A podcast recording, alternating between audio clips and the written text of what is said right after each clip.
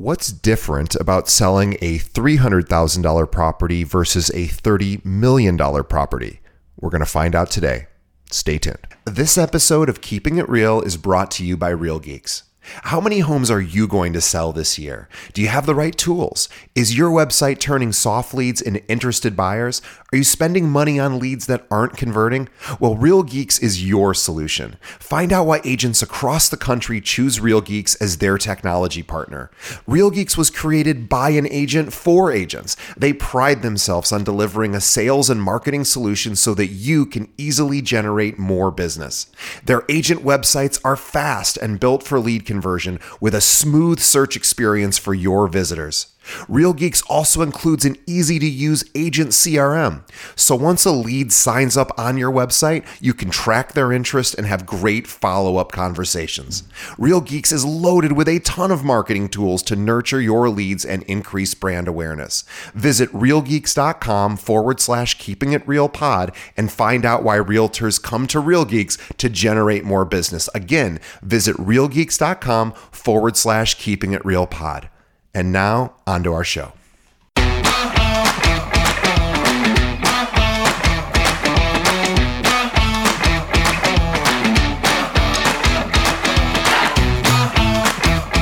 Hello and welcome to another episode of Keeping It Real, the largest podcast made by real estate agents and for real estate agents. My name is DJ Paris. I am your guide and host through the show. And in just a moment, we're going to be speaking with top producer George Doulamis. Before we get to George, just a couple of reminders. First, actually, this is a new thing. We finally now have an Instagram account. I know it's embarrassing. I have had social media experts on the show for like six years, and off air, they were like, Why do you not have Instagram? Finally, we do. And not only do we have an Instagram account, we're actually doing some cool stuff with it. So I want everyone to grab their, their device go uh, check out Instagram and look up Top Agent Interviews. That is our handle, Top Agent Interviews. And every single day we post a short form video clip culled from one of our episodes uh, that has a short little take, a uh, little tactic tip of the day. We do that every weekday, although I think I missed yesterday. But anyway, most weekdays I have a new one there. So, Top Agent Interviews on Instagram. We are also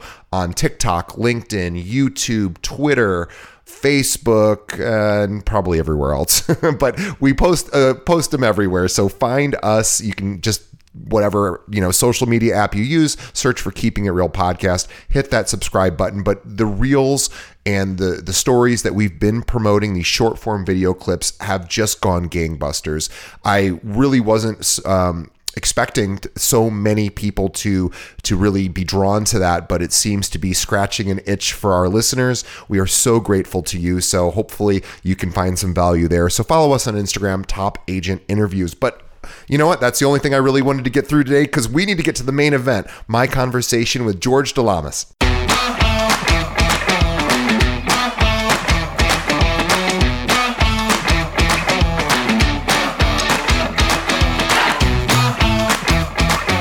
Today, my guest is George Doulamis from the Blankenship Group with Engel and Volkers in Destin and the 30A Corridor in Florida. Let me tell you more about George. Uh, George was born in Massachusetts, 30 minutes north of Boston gosh, I love I love the Northeast. But aside from that, he was he also he really grew up in Florida as a child, but moved back to the Boston area as a teenager. Parents were both blue collar and passed on their work ethic. Uh, George unfortunately lost his father when he was 16, and, and this hurt, but it helped him understand loss early in life. Soon after his father's passing, George began to work part time for his older cousin, managing his apartment buildings. And eventually, George relocated to South Florida and worked for Ritz Carlton. Uh, this was a real education in the world of service and how to apply to anything he would do in his future endeavors. From there, George would relocate to Destin, Florida, the 30A corridor. Short time, uh, spent a short time as a property manager, which led to the transition to being a full time realtor. Now, we're going to get into George's story because it really doesn't even stop there. Uh, but for everyone who is listening, watching, I would like you to please right now go visit uh, Instagram and follow George. It's George Doulamis RE. Don't worry about spelling that. Um, I'll spell it right now, but it will also be in our show notes. But it's George D O U L A M I S R E. So again, link to that in the show notes. Follow him on Instagram. Um, George, such a pleasure to have you. Yeah, I'm super excited. I can't wait to kind of tell my story, see if I can help out anybody will, wanting to listen, and this should be exciting. Well, I have the, the, the only time I've been to your area was back in high school, where many people from my hometown, which is Peoria, Illinois, which is like central Illinois, uh, would go down for spring break to um, Panama City. So that was the closest I got, hmm. and that's the last time I've actually been in that area. However, I have had several different people on our show from that area, the 30A area, the Destin area, and oh my gosh, I cannot believe how much real estate transacts there and the price uh, points and just a whole nother world that uh, uh, is really down there. So I'm excited to hear about that and how you, uh, and also, by the way, highly competitive for anyone listening. If you think your area is tough, which I'm sure it mm. oh, that area is because uh, the price points are so high. There are a lot of agents who are fighting for that business, and George is one of the very successful ones down there. So we're excited to have George you on the show. Um, but let's start at the very beginning. Like, how did you get into real estate? Yeah, good question. So, like I said, um, like you you were nicely to describe my background. Really, when it started was the Ritz Carlton. I started learning service, and then as I was there, I think that was post crash back in like 11 or 12 when the economy was starting to come back in South Florida. I wanted to move on and manage, manage properties, manage associations. So I ended up tra- I ended up finding a job in Destin. It's funny when I got the phone call over the interview. I said, "Where the where the heck is Destin, Florida?" When I was in South Florida, we made the trip. We loved it. Stayed up for a weekend. Became property manager. Every weekend, though, I would get phone calls from agents. Hey, can you tell me everything about the association, the condos? sure. Yeah, you were talking to agents all the time as a property manager. Sure. And I probably did what probably half your audience said. Oh, I can do this. If these guys are calling me, if these morons can do it, I can do it. exactly. So that's how the transition started. Did um, I'd say for the first year and a half after I get my license, probably like a lot of agents that listen to this, I was part time as I did my full time job, and then I just took the leap. That's how I got into it. I think having the experience of working a little bit real estate when I was younger, but that was more of maintenance, but collecting rent.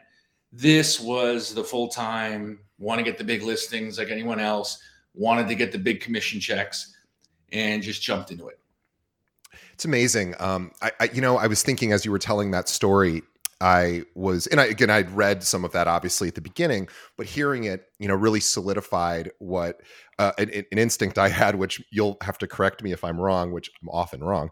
Um, but this idea of working for such a white glove company like Ritz Carlton, mm-hmm. um, I mean, this is top of the food chain, you know, right, right there at the very highest level of service in the hospitality and and and you know vacation space. And um, I, I, had a similar experience when I when I graduated college. I went to work for Anheuser Busch right out of college, and again, d- different sort of I know those companies are seen differently, like Budweiser and Bud Light was predominantly the beers I worked on, and I don't think people consider that in the same echelon as oh, a, a, a Ritz Carlton or a Waldorf Astoria, for example. However, from a sales perspective, they are the top of the food chain, or I don't know if they still are, but they were. And I learned so much about perfection from Anheuser-Busch. I know it's kind of a silly thing to say because we don't think about those beers as being perfect beers, mm. but there's a reason why they got to the very top. And it's not just because, um, you know, their, uh, the marketing was great. I mean, the marketing is great as well as Ritz Carlton's marketing is great too. But there is a, a level of service that you must have learned there that I would almost say you must have a servant's heart, which is like an expression, a temperament, because you have been in the service industry for long and you've worked for some tough companies, meaning tough, meaning very demanding companies. Um, and I just curious how that sort of you know as a property manager too like that's a thankless job where you're constantly just taking an anger and trying to make everyone happy um, and it's not an easy life uh, or an easy job. But i'm curious did that did those skills you developed at those places uh, help you as a realtor? Because a realtor is a service job too. Absolutely and, and that was the biggest thing. Um, while you're there it is very tough. I mean you actually saw people get dismissed all the time because they couldn't live the standard. We yeah. had certain ways, certain things had to be done. You couldn't say no, for example. and you'd have to navigate around problems because sometimes something might come to a, a property something could be wrong they're paying an extraordinary amount of money just to stay there they want the stay to be perfect perfect and you might be the first person of defense to have to hear this wasn't ready this wasn't ready how dare you i came to this property uh, because but long story short they always had a saying we want to create a world where the consumer could not live without the ritz-carlton in that world. Wow. They had to be there. So i started thinking as i probably it was probably internalized but once i started getting real estate how do we create experiences? How do i create a one-on-one experience where they couldn't even imagine me not handling the transaction? So i think even from there we started going and then there was always whenever you went out into any of the ballrooms or the general areas smile you're on stage so right there you're like okay it's go time when i walk through the door like if yeah. i have a bad moment in the hallway that's fine but once you walk through there customers are number one. Have your so, bad moments in private. yeah. Um, I, you know, you said something. I just want to say it again. I want to repeat something you said because um, it, it, it's simple but profound, and really, I hope our audience takes it in. You said, "I want to create a business where my clients literally cannot transact in real estate without me or that they i mean obviously they can but they yeah. feel that i am the guy uh, there, there's no other option i'm the top of the food chain as far as what their expectations are. And you learned all of that as not only a property manager because that is that is the toughest job. Uh, yeah. you know property managers don't get a lot of thanks. And by the way if anyone is working or sorry if anyone is living in a condo um, and you have an hoa or and you have an, a property management team the best thing you can ever do is like be super grateful and thankful and like send the property manager like you're awesome one you know once in a while because yeah. that'll get that'll actually work well because they don't get a lot of that. They only get the problems. Um and same thing with obviously anyone in the service industry you know tell them how special they are. But um i'd love to learn about how you actually took some of those principles um uh, you know that you learned at as a property manager working in hospitality and then also like how did you actually implement that? Like what was the plan um, just to really prove to your clients that boy they need you? I'd say from day one like the, the ritz-carlton like any major company has sops right? Standing operating procedures. Yeah. so i decided whenever i got going whether it was from from the point i start lead generating in the morning or taking a listing there is going to be non-negotiables that we take care of for that client. Anything from as simple as photos have to be top of the line, not the cell phones, not buying the cheapest photographer you can find. Every property, regardless, to even when I started, had to have a video, had to have some sort of video trailer and not on a camera. Someone had to professionally do it. Those were non-negotiables. Communication, again, these were non-negotiables because if we were going to talk to somebody who flew in on a private plane to stay at the Ritz Carlton, communication to be top notch. They expect that when they walk on a property. So I started taking these for us at the time because we it was so learned. We started I started taking these values and implement them, like you just said. If it's communication, the very best communication they're going to get. If I was to sit down in your living room and lay out this game plan how to sell your home and make these promises, well, you better. I told people all the time, you can fire me anytime you want if I don't uphold to these standards because I'm so I'm so regimented in doing those. And truthfully, growing up with an Irish mother probably helps that out a lot too. Because if you don't if you don't follow your promises, it's not going to be a good day for you as a kid in that house.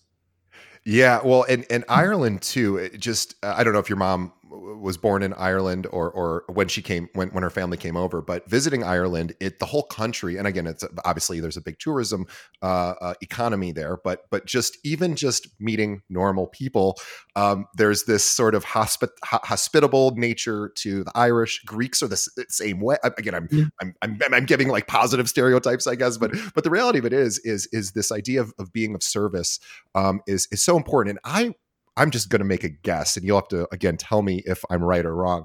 I you talked about standard operating procedures, which I think is a brilliant idea. This idea of knowing exactly every time somebody is a client of mine, not just I'm going to do a good job because of course, mm-hmm. but it's like no, here's exactly, and may, whether you share that with them or it's just internal, you have that list, and I bet my guess is that if when you have a listing, let's just say it isn't getting a lot of attention, there isn't a lot of showings, you're just not getting a lot of interest for whatever reason. Maybe not even had nothing to do with you, just you know whatever reason it's not getting a lot of attention.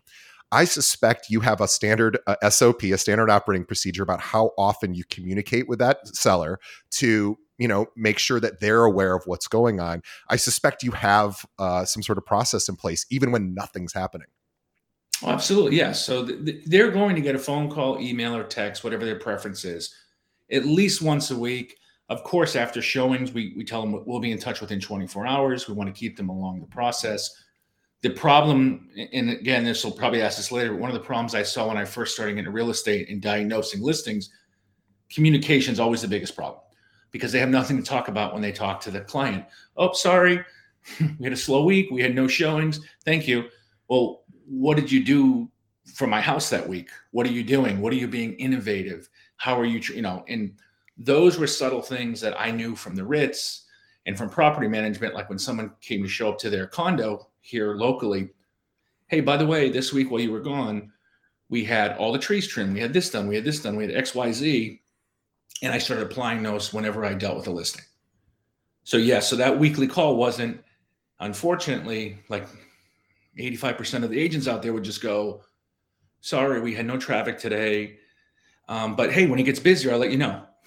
You know, right. we're going to let them know the market. We're going to do everything almost to overload them in a sense. We want them to make sure that they understand everything we're doing and everything going on in the marketplace and how they're. I'm gonna pa- I'm gonna pause you again because you just said something else that was that was brilliant, and to you this is like just how I operate. But I want to make make step on this point a little bit because I want our audience to really really hear this.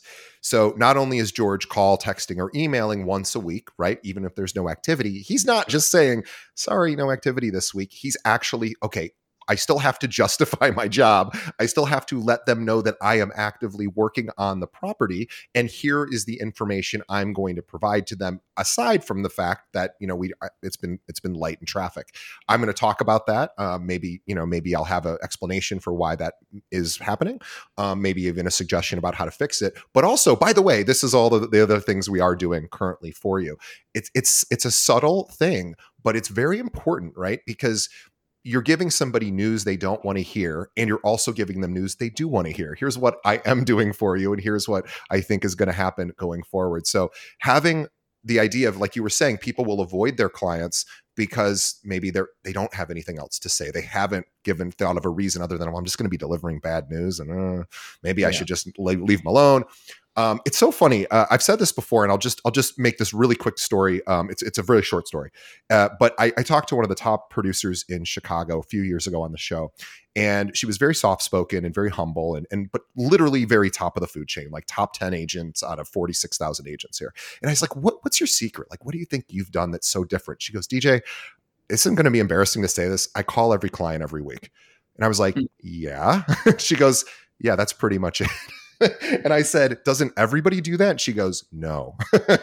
so I know it's a lot more than that, but even if that's a standard operating procedure, which it is for you, obviously huge. Um, but I, I want to switch gears because I want to spend time now for anyone watching or listening. You, you you may have an inclination to want to shut this off at the next topic. I am going to encourage you to not shut this off because George does something that I am absolutely crazy about.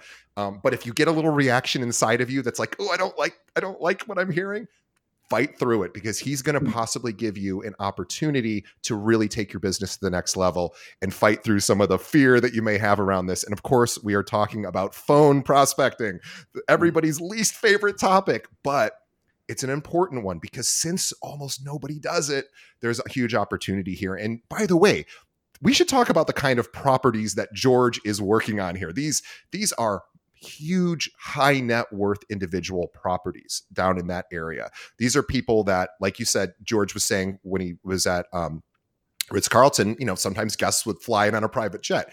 That's the same sort of experience George has dealing with some of his buyers and sellers now, because that's a destination where a lot of high net worth individuals play. And, and there's, you know, normal side, normal priced properties there too. But George plays in a very, very uh, exclusive space. And the idea of doing phone prospecting to me is fascinating at that space. So, George, let's talk about this. Um, please tell us all about phone prospecting. Sure. Well, to give a, a quick backstory, when I started, I was trying to figure out what to do, right? Should I go to buyers? Should I write blogs? Should I do this? Should I do that? Because as we all know, when you get into real estate, yes, you have to study to take a test, but it has nothing to do with how to get business, right? Right. So what I decided to do, I started watching YouTube. There was a guy from Massachusetts where I'm from, and he speaks fast like I do. He was like a bull in a china shop. So I like that style. And I would literally pause the thing, write it down, pause, write it down. Then I would call people. And now I can call people very freely, but it would the phone ring, don't answer, don't answer, don't answer, because I didn't know what to say. I was probably like half the people listening to this. I was scared. If they answered, my tonality would dip. Um, uh, DJ, you know, now, of course, I'm more polished. I've done this for such a long time, but that's what happens. That's the transition. So I started looking at listings and studying them. Bad photos, bad description. I would interview sellers and say, you know, I understand you're not going to sell now, but I just have to ask, what went wrong? And they would start telling me, oh, I never heard from them. Everything was below rate. And I and I started figuring out, okay, if they say this, I want to get on their side as quick as possible. Where a lot of people who call, they want to do objection handling. If you say this, I say that. If you say this, and now we're going like this. Right. There, at, at, this point, when, when there's objective, uh, sorry, just to pause for a second. Yeah. Object objections are great to have an answer to, but you are at a loggerhorn, right? Or, or, or mm-hmm. I think that's the expression. You're, you're butting heads, right? Because you, you, somebody's coming at you one way, and you're trying to counter, and it becomes a a, a force issue. You're kind of like each trying to force your way, and whoever has the strongest argument wins, which is tough. It's a tough thing yeah. to do. And growing up in New England, confrontation is very easy. It's normal right? So I would do this, but then I started practicing doing script practice with people from California, with people that had different. So I would start applying and say, wait a minute, instead of asking it with this tonality, I'm going to shift it. I'm going to say like this. I'm going to have a downswing, an upswing. I'm going to whisper when I had to say certain things. So it was just a transformation. So over the years, I start getting up. So you're right. I would start calling 500,000 million dollar houses. I could get them, right? Couple reasons energy over the phone, people have to understand how important that is. I used to say things. Now I look back, I'm like, how the heck did I get that listing? I know what I was saying, but the energy was there. And the seller who just went through a bad experience said, in their subconscious, I don't want to get too boring into this because people get bored, but the subconscious is saying, wait a minute, this is different. 10 people just called me, but this guy's different because his energy's different, his tonality's different. He's asking questions that people generally don't ask. So throughout the process, I just every time I had something, I'd fine tune it. And I would find angles. Not, and that's not unethical. What I'm saying by an angle, like if I knew I called you, and what was the old the old scripts? When are you going to hire the right agent to sell your house? Well, I used to hear that and cringe. I'm like, well, if I'm talking to my friend, because that's what I would try to set up, is I'm not going to say, hey DJ, saw your house came off the market when are you going to hire the right agent? You're like, George, right. my friend, yeah. why are you talking yeah, to Talk to me like a human being. Yeah. Exactly. Yeah. So I perfected a line I really like to use and it works like gold.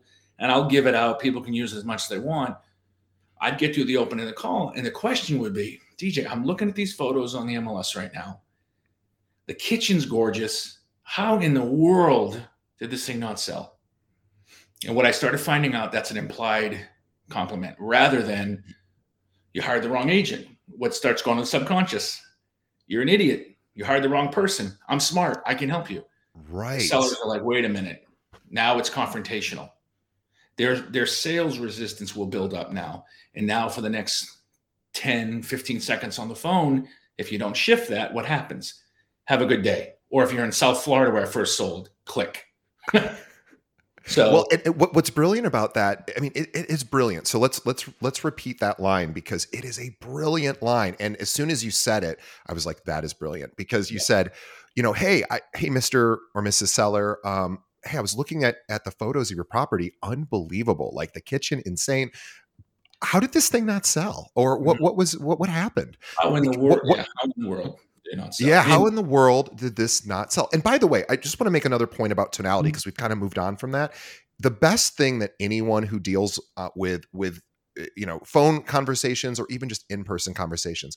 Take a class on tonality. Mm. understand how your voice and your inflection as george says going up and going down understanding how things become questions become statements become demands understanding that it's not that hard to understand and you can practice with people and yes you can change the way you talk. So if you're going to be delivering bad news there's a way to do that that will decrease someone's anxiety and there's a way to do it where you'll be really anxious you know you can you can do it like that. Um, and no matter what i say you're going to go oh right? And then if you say hey we, we've had a tough week you know but you know here's all the things i'm doing that has a different feel to it. Sure. and and so stu- studying tonality is everything. So i just wanted to honor you for that because very few people i've had on the show talk about tonality and talking about the way that they're projecting their voice and anyone can learn. Um, but i'm sorry but back to back to your your your script idea that is a brilliant question because what you're really going for it sounds like is you want the story. Hey what's the story here? What what happened? Yeah. And, and that's really the, the connection, right? We're going to build rapport. We're going to go a little bit deeper. We're going to repeat and affirm. So if I say, How in the world does this not sell? Oh, my agent's the biggest idiot in the world. He couldn't get it done, which is probably not right. The house is probably overpriced. But, anyways, we never jump on that. We never jump on the agent, of course. We're not going to say, Oh, yeah, I agree with you. But I could say, Wow, I'm so sorry to hear that. This house definitely should have sold. Like, just, just, you know, we want to give them a little compassion, get on their side. And then the next part of the scripting is rapport building. So we've already kind of got on their side. We went from like this face to face to like arm around them. Wow, how did this happen? So we're, we're like getting in them saying, hey, listen, I'm different. I want to hear what's going on. I don't have commission breath. I'm not salesy. I'm not pushing you. It's more of here's the process. So tell me what happened.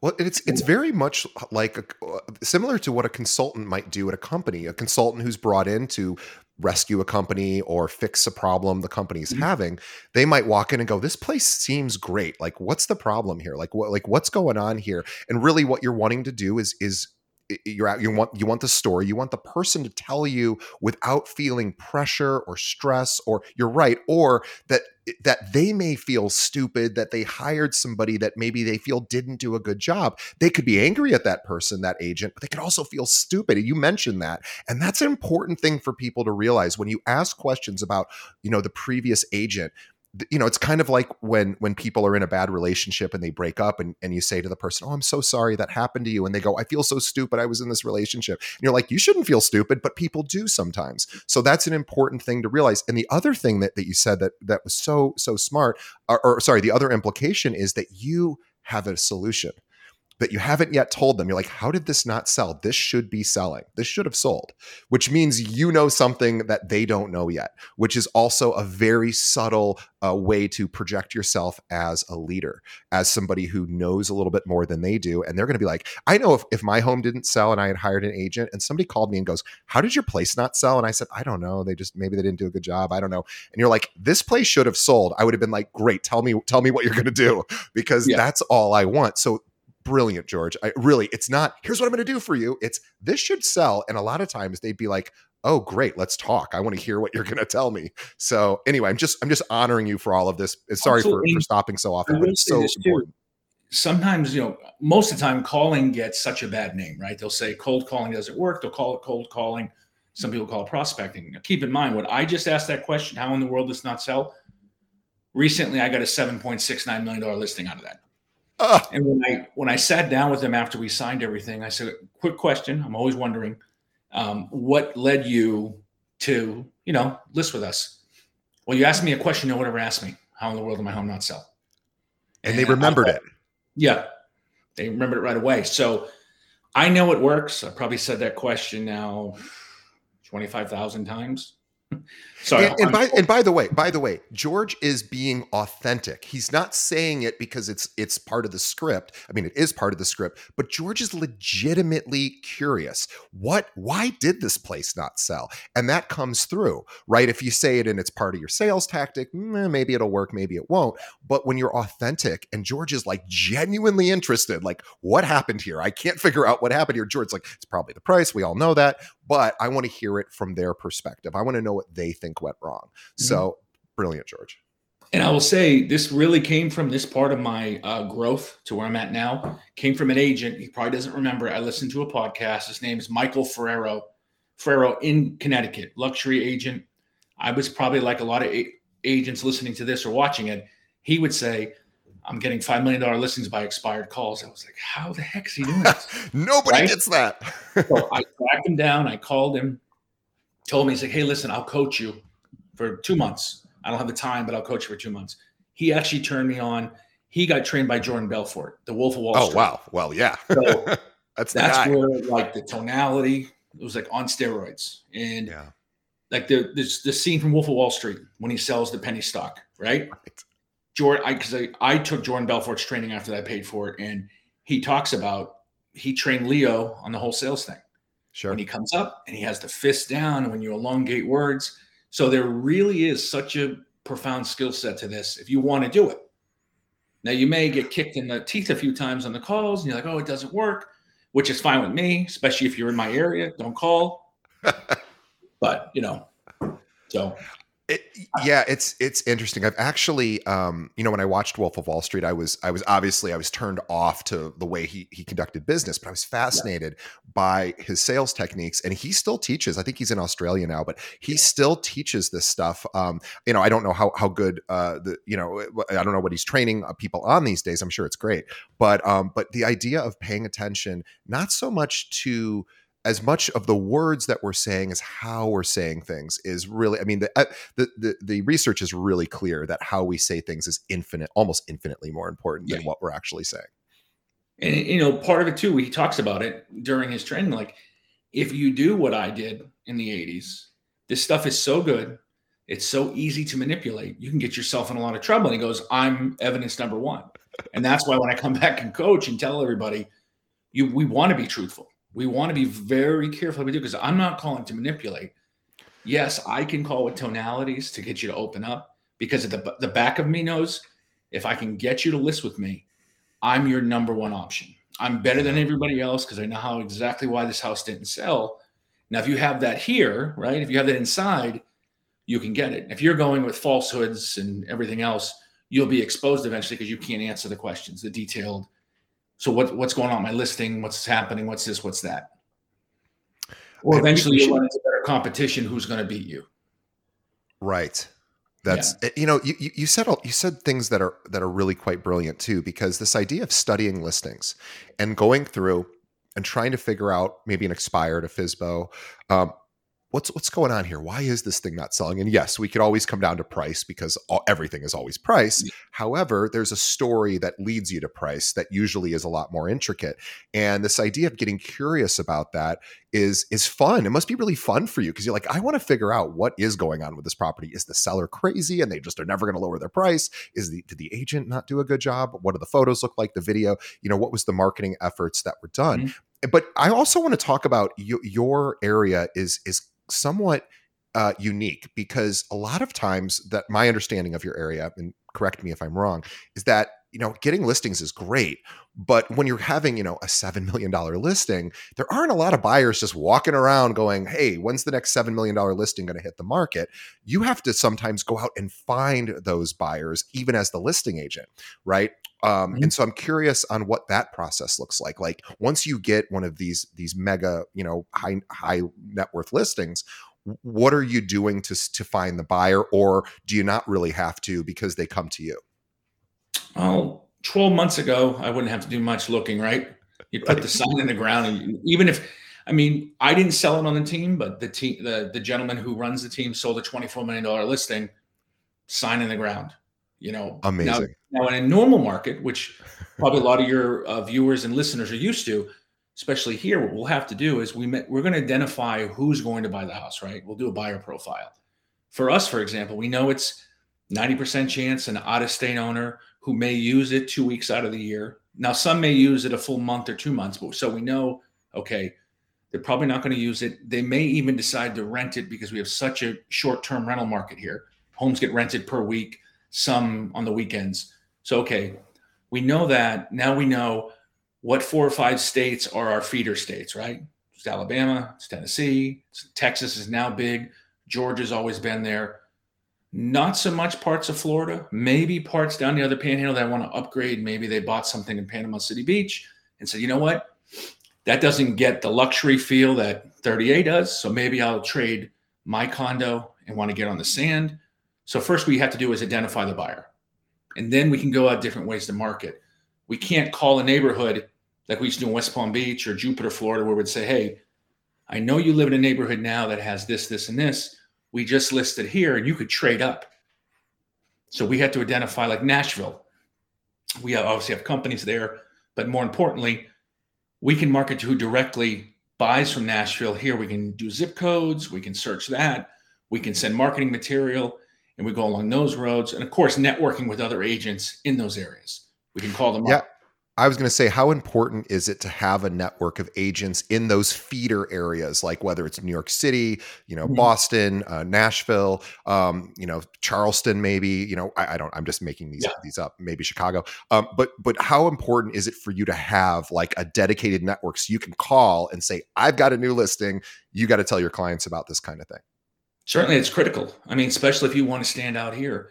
The last two years, we've been the number one team here um, last year we beat the competition by 100 million. The year before is a little bit closer.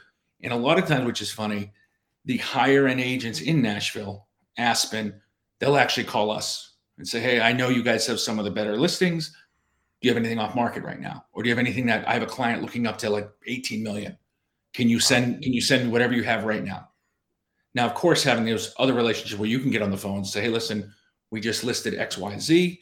If you have anybody looking, oh, by the way." I'll send you the video right now, the video trailer. You can send it out to them. So, yes, I mean, if you have that, it's almost like a cheat code because then when you're selling the, the listing presentation, part of it is our network second to none. I mean, there's a reason we sell, you know, 445 million a year. You know, so there's there's definitely a value in that where I think if if you if you haven't sold that, or if you haven't been part of a team and got to see how the machine works, you don't really value having that network that strong. Right. Right. So this idea of of working on some of these higher price listings requires a different sort of skill set than maybe a a price point that you don't have to necessarily go out and secure the buyer. You just have to price it correctly, make sure it's uh, the sign is in the ground and yeah. and that it's visible online somewhere. Um, so uh, and the other thing too let's talk about working with the sellers or, or, or buyers really it doesn't matter because you're you're dealing with a lot of high net worth individuals some of these people this is their third fourth fifth home like you said maybe they use mm-hmm. it a few weeks a year maybe they rent it maybe they don't um, mm-hmm. but regardless you are often i'm guessing dealing with teams right so a lot of these people have a manager or maybe an accountant or an attorney or some sort of financial planner somebody that prob if not more than one or two people they a lot of times you're probably dealing with not just the, the buyer or seller but also their their business team. Oh absolutely yeah and you had to find out who the decision maker is. You know even though some of these people are extremely wealthy and they do have layers to them sometimes they still want to know everything. They want to be the person. I think where that part really comes in is finding that person who's a gatekeeper to get to that seller initially. But most of the people in this area, I would say, a lot of them are, are they're not old money. A lot of them, mm-hmm. so they've worked for it. They've sold the businesses. Heck, I know somebody who has one of the biggest houses on the beach. I think he owns every McDonald's in Alabama. So he really worked up, and now he has yeah. it, and he's one phone call away where you can connect with him. So it's a case by case thing, but you know, obviously if they have different layers, that is going to make it harder. But then you have to again, it goes back to tonality and leading to that ego. So if that if you know the person who is in charge of the property, who you have to inter, you know, intermingle with, and they have a strong ego, well, how do I play up to that ego? How do I make sure they understand the number one option for them without getting them angry, without being this or that? And I think that's a crucial thing I think a lot of agents don't think about because let's be honest, we're just selling houses right? We're trying to make a dream happen for them, or in this case, sell their biggest asset. But a lot of times, I think agents get a little too full of themselves, right? They're, we think that we're more special than we are. And I think that can really hurt you too when you're talking to some of these managers or accountants or financial planners. So I think understanding who we're talking to, who the audience is, and how to handle that. And it's probably also that you come across as somebody with a very uh, mild to non-existent ego. And i think when you're dealing with with some people who may have a, an inflated sense of self because of their success obviously you've had a ton of success too so you should you know if anyone should have it it should be you but obviously understanding you're, you're in the service business you have to tamp that down um, or, and you just don't seem to be the kind of person that that has much of that um, which is awesome um, but I imagine that that leaves room for the the buyer or the seller to be able to express their ego if they want to, and they're not in competition with you. You are there to support them, um, and and you're also analyzing uh, ev- every part of that person, right? You're constantly thinking, you know, how how do I best communicate with them? What's mm-hmm. the best way to to say or do a certain thing so that it fits in with their worldview? Um, you're constantly analyzing and strategizing in order to meet that client's need. Oh, absolutely. And that's really the biggest thing. Like, do I have an ego when I need to? Of course. But with most people, I'm there to I'm there to serve them, right? And we know, like I know sellers who need more attention versus some that are like, hey, give me a call when I get an offer. That's all I care about. Please don't bother me during the week. I'm very busy. And then there's others every four days. Hey, what's going on? How's this going? What's with that? So I think dialing into that personality, knowing exactly who you're dealing with, at the end of the day, I don't take it personal. I've actually had sellers complain about other agents. Oh, they take me so personal when I do this, when I do that. They start crying to me. I don't want that in the next person. I said, that's fine. If we want to have no feelings, I'm good with that too. Because a lot of times I get accused of, well, you don't seem that happy when you first meet people. I'm like, well, I'm just trying to look at the circumstances. How do we, how can I help you as fast as possible? And I think some agents, they take everything so personal. It's like, guys, we're really here for the clientele. Our feelings are secondary. Now, you don't want anybody screaming at you. I get that part. But sometimes these are high stakes for them. These are high, high, high emotions. You get in the gist of it. We're about to close.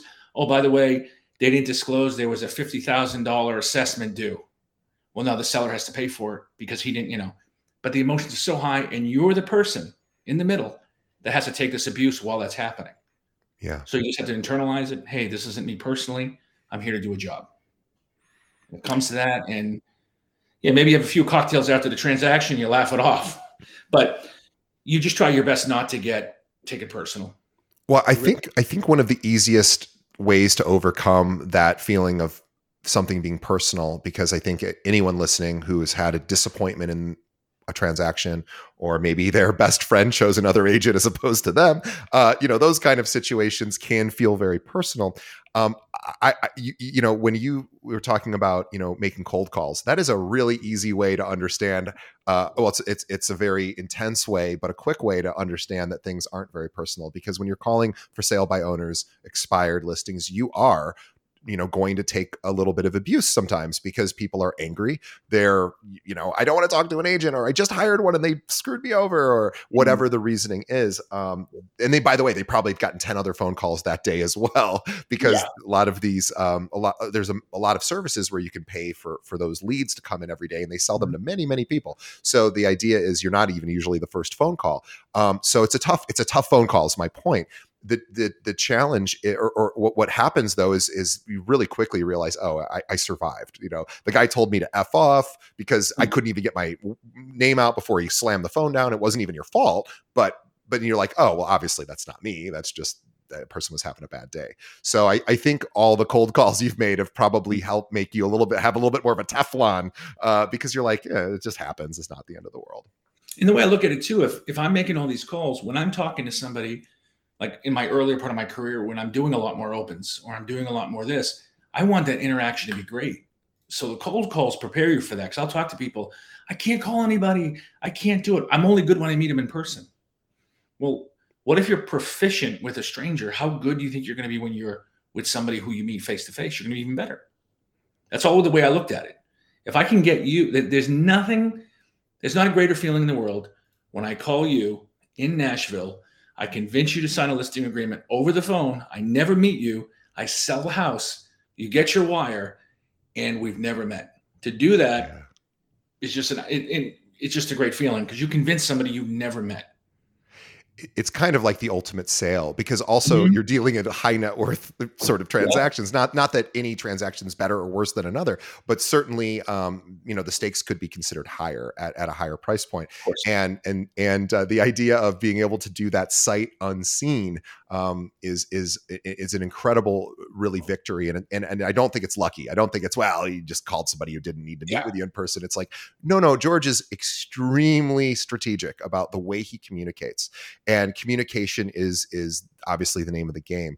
Mm-hmm. Um, I also before before we get close to wrapping up here, I want to mention, and I forgot to mention this earlier. So if anyone out there would love to be trained, and George isn't taking on everybody, he's only going to take on one or maybe two people, but he is wanting to share some of his knowledge that he has learned from all the trainers he's worked with and all of his own expertise and experience to possibly work with agents to teach them what he knows. By the way, guys, let's just go back to this one fact that wasn't even in George's bio that is like really crazy. His team outsold the next biggest team by a hundred million dollars uh, in a year's time. Like that's pretty impressive. So if you ever were like, I wish my coach was actually out there producing you know um, george got got his uh, you know he had a mentor who, who was successful and, and helped him and he wants to do the same. So if there is anyone who's like i want to learn what george knows george what's the best way somebody could reach out? And again you're not taking everybody might only be one one person but you know what are you looking for and how should they reach out to you?